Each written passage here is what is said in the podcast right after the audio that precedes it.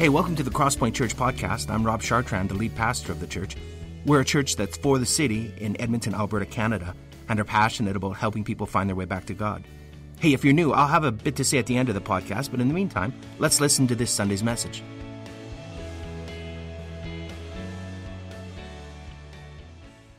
Well, hey, good morning, Crosspoint. It is great to be back with you all.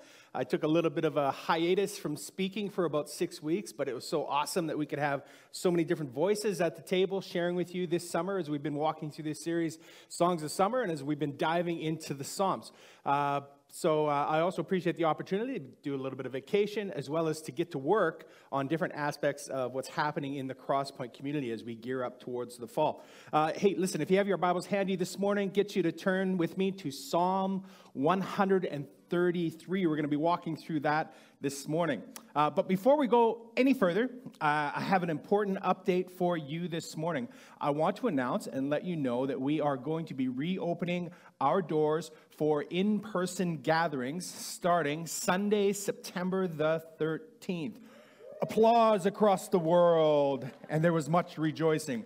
All right, so like before, we're going to have two time slots. We're going to have a 9 a.m., we're going to have a 11 a.m., and of course, the details about this are going to be pouring out this week. But let me just give you a couple of highlights. Uh, during each of these time slots, we are going to have two spaces available on site. So the first space is going to be the, the standard space where we've always gathered as our adult community here in the worship center, of course, with physical distancing uh, going on. But the second space is going to be located in Simpson Hall. So we are not going to be having our Spot on Kids ministry as we had always had it. Uh, temporarily, uh, we're going to be setting up this family friendly environment, which is going to allow greater freedom to move around, to make noise, uh, to engage in, uh, help kids engage in a way that's better suited to their developmental needs. So we're going to be uh, having that located, like I said, in Simpson Hall. Uh, of course, there's going to be physically distanced tables, setups, and we're going to be live streaming our worship gathering from here in the main auditorium uh, into Simpson Hall so people can participate in worship in that way. And of course, it goes without saying that we are going to have our third space, which is our uh, live stream for those of you who choose to worship with us from home. Now, of course, you know, you're going to have all sorts of questions. And again, this is just a preliminary announcement. We're going to be having details rolling out in the next couple of weeks about what this is exactly going to look like. We're going to have a lot of question and answer types of uh, uh, sheets available for you to look at. Um, but let me just say, I mean, we're going to be following all the requirements from AHS um, to ensure that we have a safe uh, and healthy space here for you when you do come and participate. So, looking forward to that, that we can gather and incarnate as the people of God to physically gather together and worship uh, starting Sunday, September the 13th. So, mark the date on your calendar. All right. Hey, let's dive into this week's message. Uh, today, like I said, we're going to be doing a deep dive in Psalm 133. But before I get there, let me give you a little bit of a background on this psalm. First of all, it's important to understand that Psalm 133 is what's called a song of ascent. And there are 15 of these found in the book of Psalms. Songs of ascent were essentially the songs that the pilgrims of Israel would have sang on their way towards the feasts and the festivals of Israel. So the reason why it's called a song of ascent is because Jerusalem was located on Mount Zion, and so to get to Jerusalem, they had to ascend the mountain uh, to, to get up there. So they were ascending together towards worship, and this would have been one of the songs that would, they would have sung together as they made their journey. Interestingly, Psalm 133 is also one of the shortest psalms in the Bible. Uh, but even though it's short, it is packed with all sorts of meaning. And, and I think as we get into it, what you're going to discover today is that this psalm is actually super relevant for us in the day and age in which we live. Because the theme of this psalm is the blessing of unity. And I think most of us are agree that more than ever, we live in, in what we would call divided times. I mean, social media is swamped with like virtue signaling and canceling and trolling and arguing. Uh, we're experiencing polarization all over the place, politically, culturally, even even religiously. Uh, there's disagreement about what do we do about COVID nineteen. You know, where do we go? How do we meet? Do we wear masks? Do we not? Et cetera, et cetera. Uh, but in all of this, what we find is that the world is pressing in on the church, and the world is trying to mold us into its image. So I'm hoping this morning that this psalm will be a timely message for us as we talk about the blessings of unity. Hey, so let's just dive right in. We're going to start right at verse 1. Let me read it for you this morning. Here's what it says It says, Behold, how good and pleasant it is when brothers dwell in unity. So, so I think the first question we have to answer is who is this psalm actually talking about? So, who are the brothers who dwell in unity? And, and are they like, like actual real siblings? Is that what it's talking about this morning?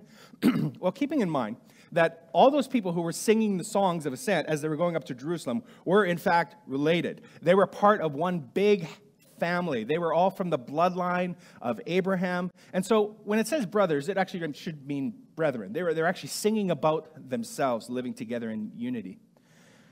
Now, I tried to imagine, and I want us to imagine this morning what this would have actually been like to, to make that journey up to Jerusalem. I, I can imagine that, that keeping unity would have been a huge challenge for them on these days. Uh, I mean, it, it, would have been a narrow path, a narrow road. It's crowded with throngs of people and carts and donkeys and livestock.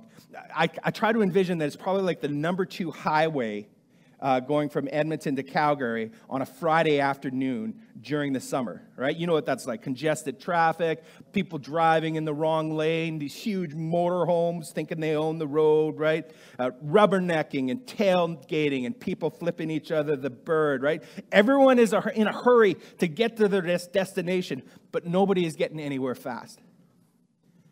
And then, of course, when these pilgrims arrived in Jerusalem, keep in mind, I mean, th- there were no hotels for them. There was no Super 8. There was no Ramada. They actually had to stay with family members in very small houses. And we all know what that's like when a family comes to visit. I mean, they demand your attention, they, they eat your food, they sit in your favorite chair, and you love them when they're with you, but you're also glad to see them leave, especially if they've overstayed their welcome. Around the Chartrand home, we have a very special statement that we say. We say, families like fish. It starts to stink after three days. So, okay, the Pil- pilgrims, they, they sang this song, and the reason why they sang this song on the road to Zion was a reminder and a promise to them Behold, behold, how good and, and pleasant it is when brothers live together or dwell together in unity. So, so why does unity matter? Well, you'll notice the psalmist actually gives us two reasons in the, in the text. He says, on the one hand, it's good, and on the other hand, it's pleasant. So let me break each of these down for you. First of all, it's pleasant. The Hebrew word here for pleasant means delightful, enjoyable, pleasurable. Um, this is actually the payoff of unity, it's the result of unity. See, the strange thing about unity is so often we can take it for granted. I mean, we don't really know how good unity is until we, in fact, lose it. I mean, when people are unified, we never think to ourselves, wow, we're unified. Like we're on the same page. We're, we're going in the same direction today. It's not until everything falls apart and unravels and goes horribly long, wrong that we actually realize the benefit and the value of truly being unified. You see, unity is pleasant, but disunity is painful. And sadly, I think for many of us, family can be a place of great disunity. I mean, siblings squabble, parents fight. Um, many of us know this firsthand. There's an old saying that goes, family breeds content. In other words, uh, sometimes we take family for granted and we think that we can abuse them because we assume that they're always going to be there for us.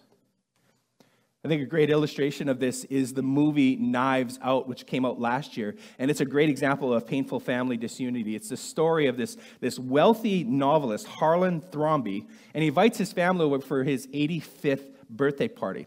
And then the next morning, his housekeeper finds him dead in his room with his throat cut. Kind of gross, but uh, the rest of the movie is essentially a, a modern day whodunit mystery to find out who the murderer was of, of uh, Harlan Thrombey. So, so, so a detective gets involved, and the detective just begins to interview a number of different family members about where they were and, and, and where, what happened that night. And so you, do, you soon discover, as he's interviewing all of these family members, just how terrible the Thrombey family is. It's not hard to imagine that any one of them could have actually been the murderer. They're corrupt, they're contemptible, their relationships with each other are, are defined by cheating and sponging and lying and stealing and backstabbing. And it turns out, as it turns out, the only one person of good character in the movie is Thrombey's nurse, and she's not even a family member. As a matter of fact, she's the only person who has a good relationship with Thrombey before he dies. Well, I guess you're wondering this morning who was it? Who was the one who actually killed Thrombey? Well, let me tell you. It was Colonel Mustard, and it was in the library, and it was with a candlestick. No, that's not true. Uh, I'm not going to tell you. If you want to find out the answer to that, you need to watch the movie yourself. I'm not going to spoil the ending. But let me share one realization from the movie. And this is just in the backs of everybody's minds as they're watching. You would much rather be a servant than a family member in this household. Disunity is painful, but unity is pleasant, it's pleasurable. But, but the, the psalmist goes even further and he says that unity is not just pleasurable or pleasant, he says that unity is in fact good. You know, it's interesting that that Hebrew word that they're good is, is the same word that's used by God when he creates the heavens and the earth, the entire universe. I mean, in Genesis 1, uh, God created the light, and he said it was good. He created the earth, he said it was good. He created everything living on the planet, and he said it was good. And then when he was done, he backed off and he looked at it all and he says it's, it's very good. See, unity is good, not because we think it's good or because it produces good results. We're not, unity isn't good only when it conveniences us or it benefits us. Unity is good because God has made it good. It is good within itself, it is intrinsically good. Now, as believers in Christ, we have all been adopted into one great big spiritual family through our faith in Christ Jesus. We are all sons and daughters of the King. We are all family members. And so this text has so much to say to us, the people of God, the family of God. Unity is good, unity is pleasant. Well, let's continue reading. Verse 2. Here's what it says It, it unity, is like the precious oil on the head, running down on the beard, on the beard of Aaron, running down on the collar of his robes. So, what it's saying, it seems to be saying, is that unity is like oil that's running down your face. And I think for many of us, that, that, that doesn't seem like a very enticing image. I mean, for me, it brings to mind grease running down my face as I bite into a delicious double whopper with cheese and bacon. I mean, I'm talking sloppy meat juice, fatty cheese, and slick mayonnaise running down my face and dripping onto my hoodie. It's delicious. But maybe, maybe, maybe something's lost in translation here uh, this morning what did the original people understand when they sang these verses? Well, in Israel, in that day, oil was essential. Now, that's not to be confused with essential oil because this oil actually works, okay? You see, everything in that day was hot and dry and dusty and arid. So people actually used oil on a regular basis to moisten their skin. It was refreshing, it was invigorating. If you went to anybody's house, they would offer you oil to put on your face because oil was just a, a mainstay of life. But, but in that day and age, oil actually had another purpose. Oil was used to anoint kings and priests and, and sometimes even prophets. And who was Aaron? Well, Aaron was the first priest of Israel. He's Moses' brother in law. And before Aaron stepped into his new role, God commanded in the Torah that Aaron should first be anointed with a special oil, a precious oil. And, and this oil was, was so special, so, so precious, God says this oil should only be used on the priesthood and on the tabernacle, so on the sacred items and the sacred people of God. So this wasn't a secret recipe with like 11 herbs and spices. As a matter of fact, you can actually find the formula for this oil in Exodus chapter 30. If you want to go there a little bit later, you want to make your own essential oil, you can go there, okay? Um, however, uh, God said to his people, nobody is allowed to make this oil. The only people who are allowed to make this oil are the priests because it's sacred, it's precious, it's special. It's only meant to be used on them. So the imagery here of this precious oil running down on Aaron's beard, it's representing God's holy anointing. See, when you anointed something, you set it apart. You set it apart for God's special purposes. And, and the oil symbolizes God's favor, it symbolizes God's, God's blessing. So, this is what it means. When we dwell together in unity as God's family, when we walk together in unity, God favors us, God blesses us, which actually moves us right into the next verse, verse 3. It is like the dew of Hermon, which falls on the mountains of Zion. For there the Lord has commanded his blessing, life forevermore. Now, now Hermon was this mountain towering in, in northern Israel. In fact, it's the only snow capped mountain in all of Israel. And of course, from the months of April through October, uh, Israel was, was super dry, super, super dry, so that uh, it, it, was, it was a, almost a barren desert. So, one of the ways that plant, the only way that plants actually survived in that day, in that time, in that season, was when the dew would come in the middle of the night and kind of drench all of the plants eh, eh, on the countryside. Where did this dew come from? Well, the dew actually came from Mount Hermon, which was in the north. From the snow capped peaks, would fall in the middle of the night and would provide for refreshment. It was life giving. And that's how good and pleasant unity actually is it's refreshing and life giving. Now, the, the, psalm actually ends by reminding the pilgrims of where this blessing comes from. Remember, these, these pilgrims are heading up to Jerusalem, uh, to Mount Zion. And what's at Mount Zion? What's in Jerusalem? This is where God's temple is. This is where, it, I mean, it's mind blowing, but at that time, God's blessing flows to all the nations of the world through just this one geographical point. It, it's this thin space between heaven and earth in that place. God chooses to dwell in Jerusalem.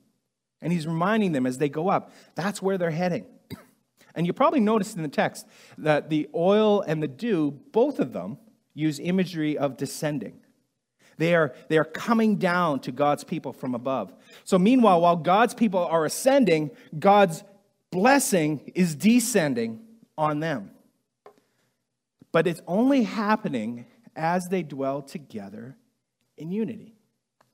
See, it wasn't enough that they were family members. It wasn't enough that they just decided they're going to go off on this religious pilgrimage together. What mattered was how they made the journey, not just that they made the journey. So God only commanded a blessing upon them as they did it together, in harmony, in unity. How good and pleasant it is when brothers dwell together in unity. So I think if there's, if there's anything that's just abundantly clear this morning, it's, it's how important unity is for the family of God. How important it is to God and how important it is to us. And so the question I want to ask is well, what does this mean for us? I mean, what, what, are, the, what are the takeaways that we can take away from this psalm? Well, the first one is this. The first one is that, that unity reflects God's nature. See, the reason why unity is good is, is because God is good. And, and unity reflects God's very self, his nature. Mean, we see this in the high priestly prayer of Jesus in John chapter 17. Um, this is known as the upper room discourse. Jesus has just finished the Last Supper. He hasn't yet gone to be betrayed and to be arrested. And he's teaching his disciples in this upper room discourse. At the end of his teaching time with his disciples, he decides to pray. He prays for himself and he prays that he would be glorified in, in the coming days and what lies ahead. He prays for his disciples that God would protect them. He prays that God would make them holy in the days ahead and, after Jesus has departed. And then the most amazing thing happens. Jesus prays for you, and Jesus prays for me. Let's look at the text, John chapter 17, verse 20. He says, My prayer is not for them alone. He's talking about the disciples. But I pray also for those who will believe in me through their message, that all of them may be one, Father just as you are in me and I am in you. And may they also be in us, so that the world may believe that you have sent me. I have given them the glory that you gave me, but that, that they may be one as we are one, I and them and you and me, so that they may be brought to complete unity. Then the world will know that you sent me and have loved them, even as you have loved me. So, so Jesus is, is, is looking ahead through human history and he's thinking about all of the followers, all the generations of followers who would believe in him in the years to come. and what is his prayer for them? What is the one prayer that he has for the people of God, for the family of God, the church? That they would be one. That they would be one. But, but the, here's the thing the thing about unity is that it reflects God's very nature. See, here's the thing about God God himself is unified. And God is a plurality in unity. Think about it God is Father, He's Son, and He's Holy Spirit. And these three persons of the Trinity live together in perfect, loving community throughout eternity. God Himself is unified. And so notice what Jesus says in verse 21. He says, What? I want them to be unified, okay? I want them to be one, that all of them may be one, Father, just as you are in me and I am in you.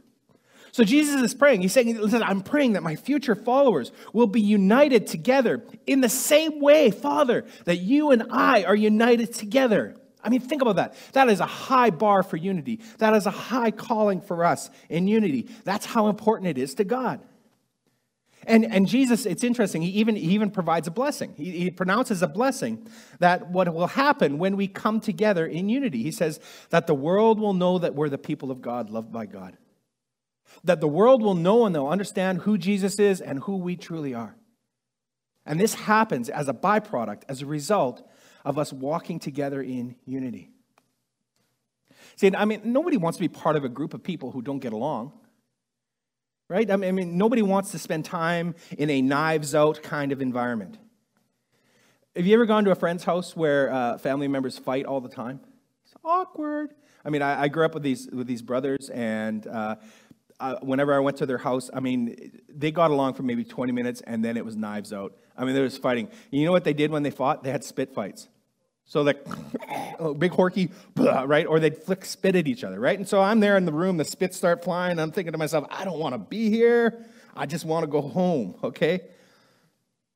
Nobody wants to be with other people when the knives are out. It's only when we dwell together in unity that we reflect God's image, this plurality and unity to the world. Then the world will know who we truly are. That's the first takeaway. Here's the second unity includes difference. See, it's, it's really important to understand that unity is not the same as uniformity. Uniformity is when everybody looks the same, they talk the same, they dress the same, they think exactly the same. They're, they're in this echo box, this echo chamber. That's not what the vision of biblical unity actually looks like. Remember, God is not just unity, he is a plurality in unity. God is Father, He's Son, and He's Holy Spirit. These are three distinct persons with distinct roles and functions, and yet they live together in perfect unity throughout eternity. And in the same way, the family of God is a plurality in unity. See, the reality is there's always going to be great diversity in the body of Christ. This is the beautiful thing about the body of Christ is that we welcome people from every background, no matter who you are, no matter where you come from, no matter what you've done. You can come to the cross, you can come to Christ, you can be transformed, and you can be part of the body and still be you. This was God's plan from the beginning. It's spelled out. Let, let me give you an example Galatians chapter 3, verse 28. It says, There's neither Jew nor Gentile, slave nor free, nor is there male and female, for you are all one in Christ Jesus.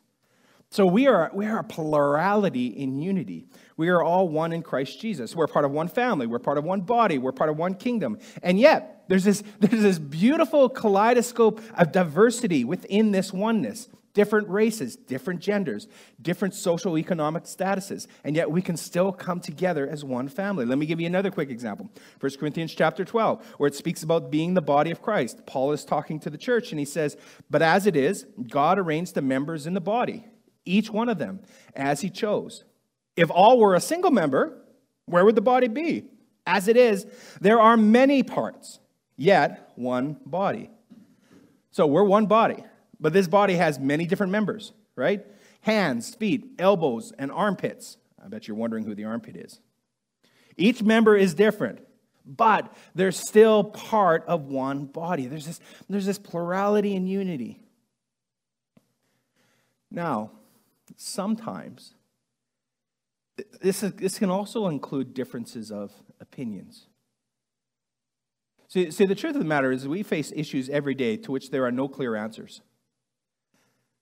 Like, like, like why do bumblebees fly?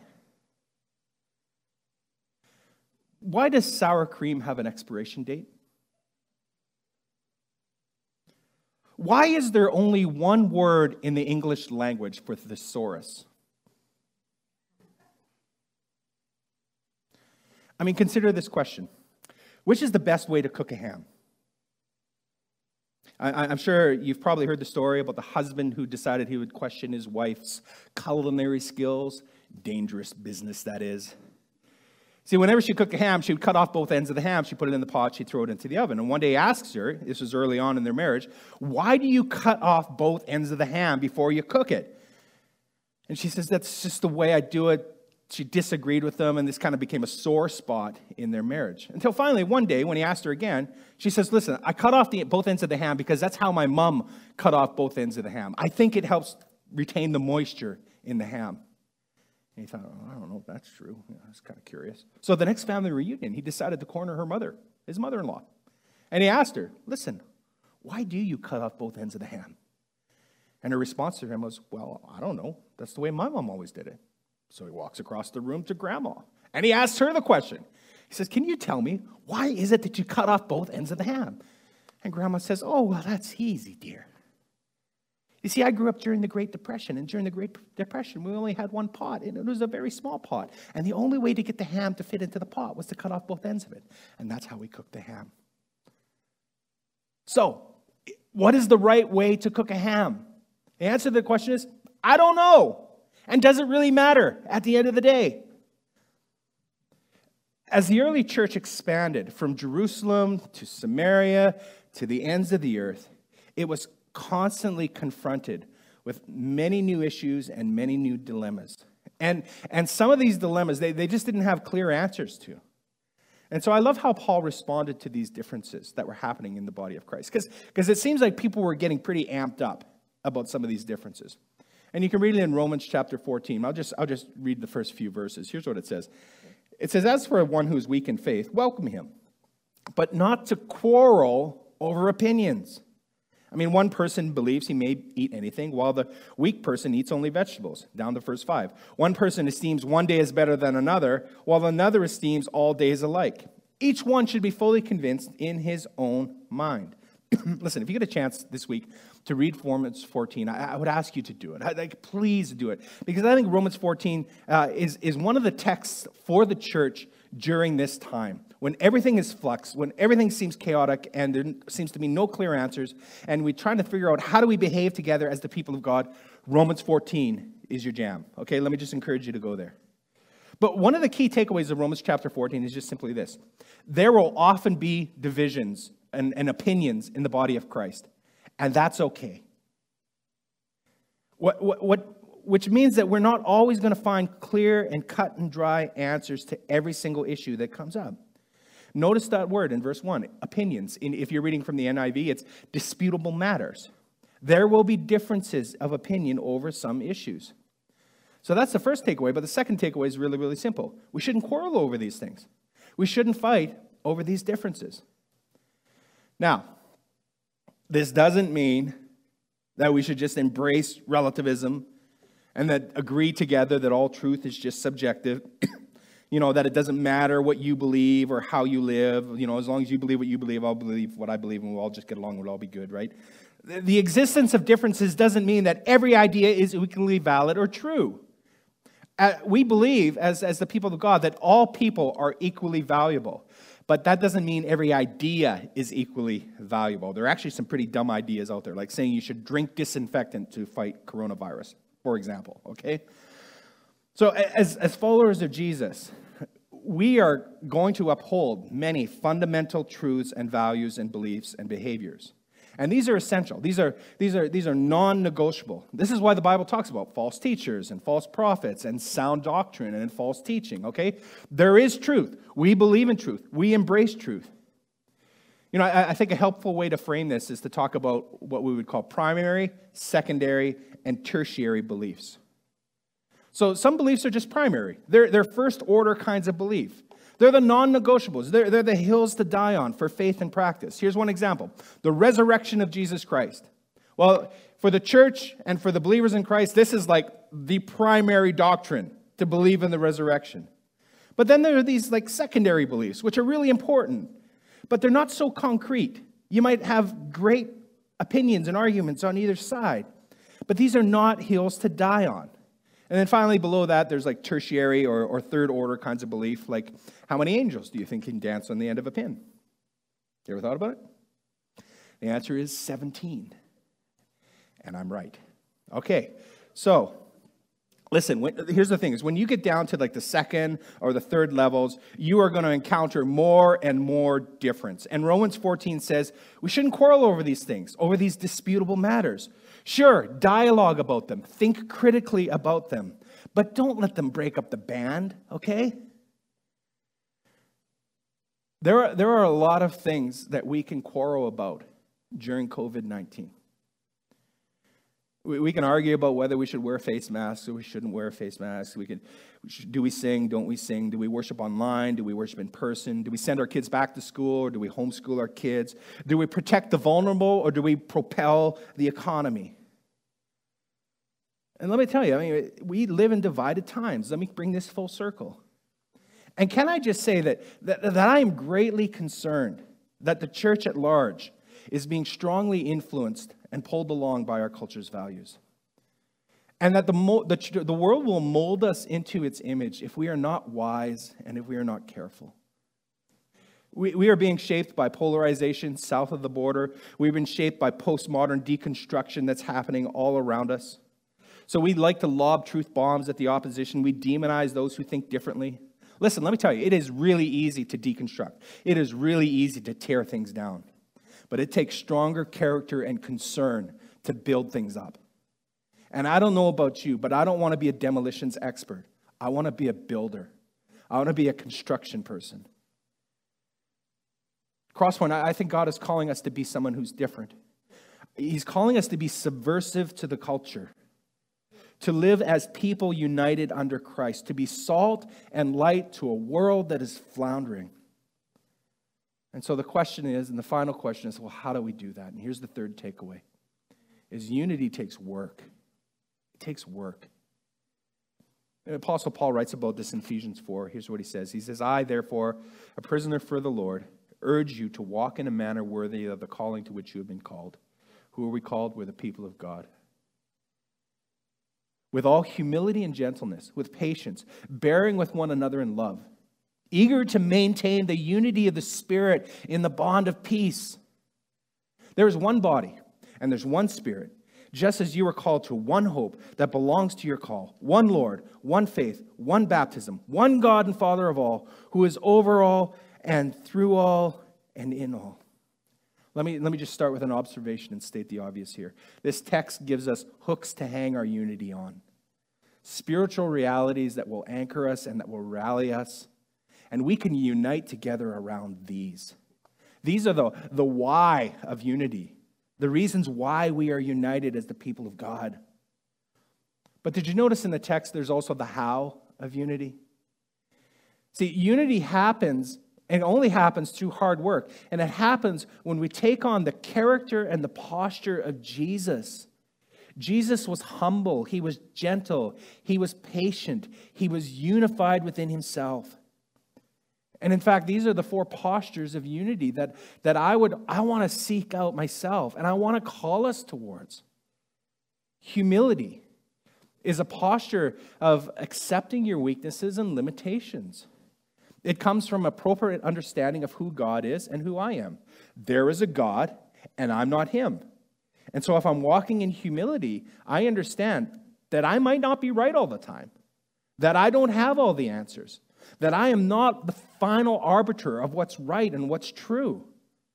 So when you're walking in humility, you, you have this posture. Gentleness is about your posture towards others. Gentleness means, means having a soft touch, it, it means being willing to show mercy to people who are failing, to be gentle with people and be willing to listen and to learn from them. What's the opposite of gentle? It's brutal. Brutal. And this is someone who has to be right, somebody who wants justice, somebody who is the worst kind of troll on social media. That's not us. Patience means being willing, being slow to react or respond with anger or retaliation. It means being willing to endure trials or pain. A person who's patient will put up with a lot of stuff from a lot of people, and they're bearing with one another in love. And the final posture is an eagerness for unity. An eagerness. You know what eagerness is like? Like, you know, you're coming home and you're really hangry, right?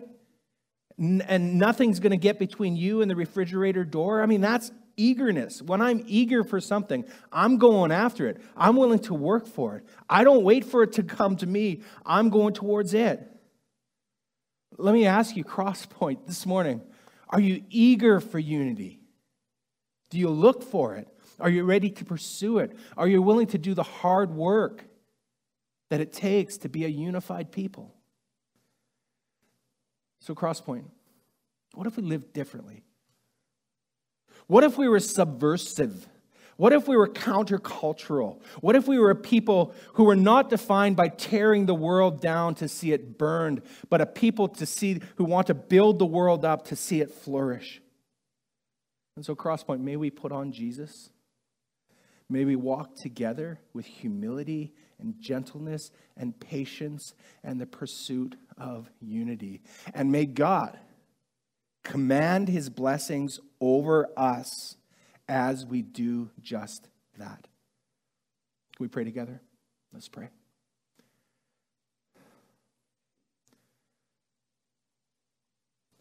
Oh, Jesus, we so long for you to um, infuse in us your very character. We want to be molded and we want to be shaped by you and not by the world. We want to be Jesus the hands and the feet and the voice of Jesus and the character of Jesus.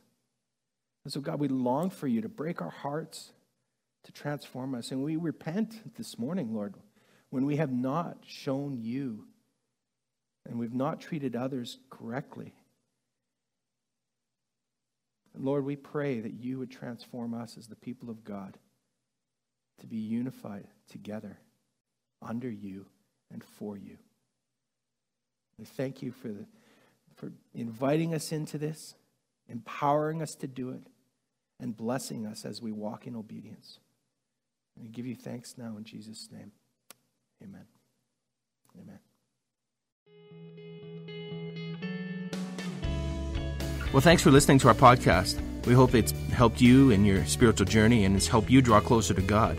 Let me tell you a little bit about us. Crosspoint gathers as one church on Sundays in Northeast Edmonton, and you can find out our location and more about us by visiting our website, thecrosspointchurch.ca. We also meet throughout the week throughout Edmonton in what we call home groups. These are smaller communities of learning, laughter, community, uh, transformation.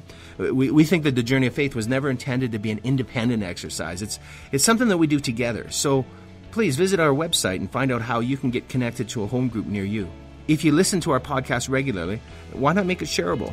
You could like us on iTunes or share our podcast with other people. But more importantly, we hope you will get connected with other people and talk about what you've learned.